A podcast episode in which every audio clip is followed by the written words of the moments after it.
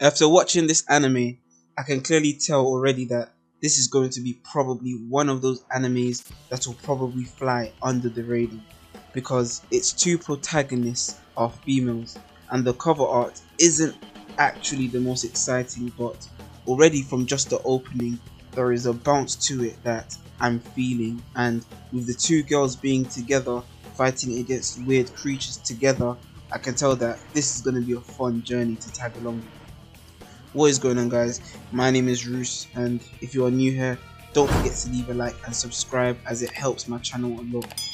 Now, the world we were introduced to by Sorawo is another world filled with, from my understanding, a urban legend stories of monsters. Sarah explained this by giving us a description of what one looked like that she had known of in the year 2003 from a book she read.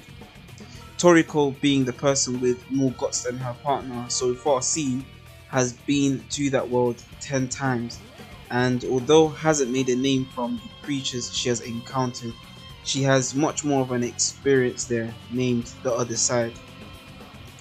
At this point though, I feel as though I can't help Sarah finally made a friend in her boring life and Toriko has also found a friend in Sarah to enter that world and have fun in.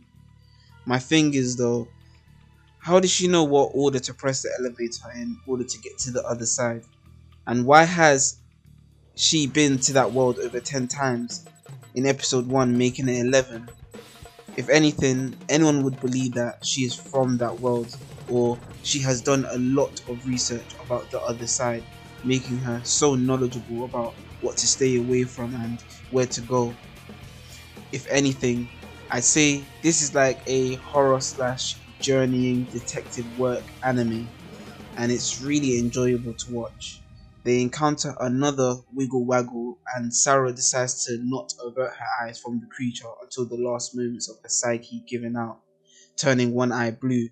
And because Sarah touched the blue stuff around Sarah's eye, sorry, Tako, Toriko touched the blue stuff around Sarah's eye, it seemed as though she also made Downline inherit some form of power too, or become the Wiggle Waggle in the future.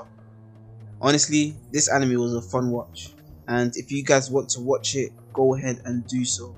It's good. It's been your boy Roos, and I hope you guys enjoyed this video. Whether you're watching or listening to this in the morning, afternoon, or evening, I hope you guys have a good day. I'm out. Peace.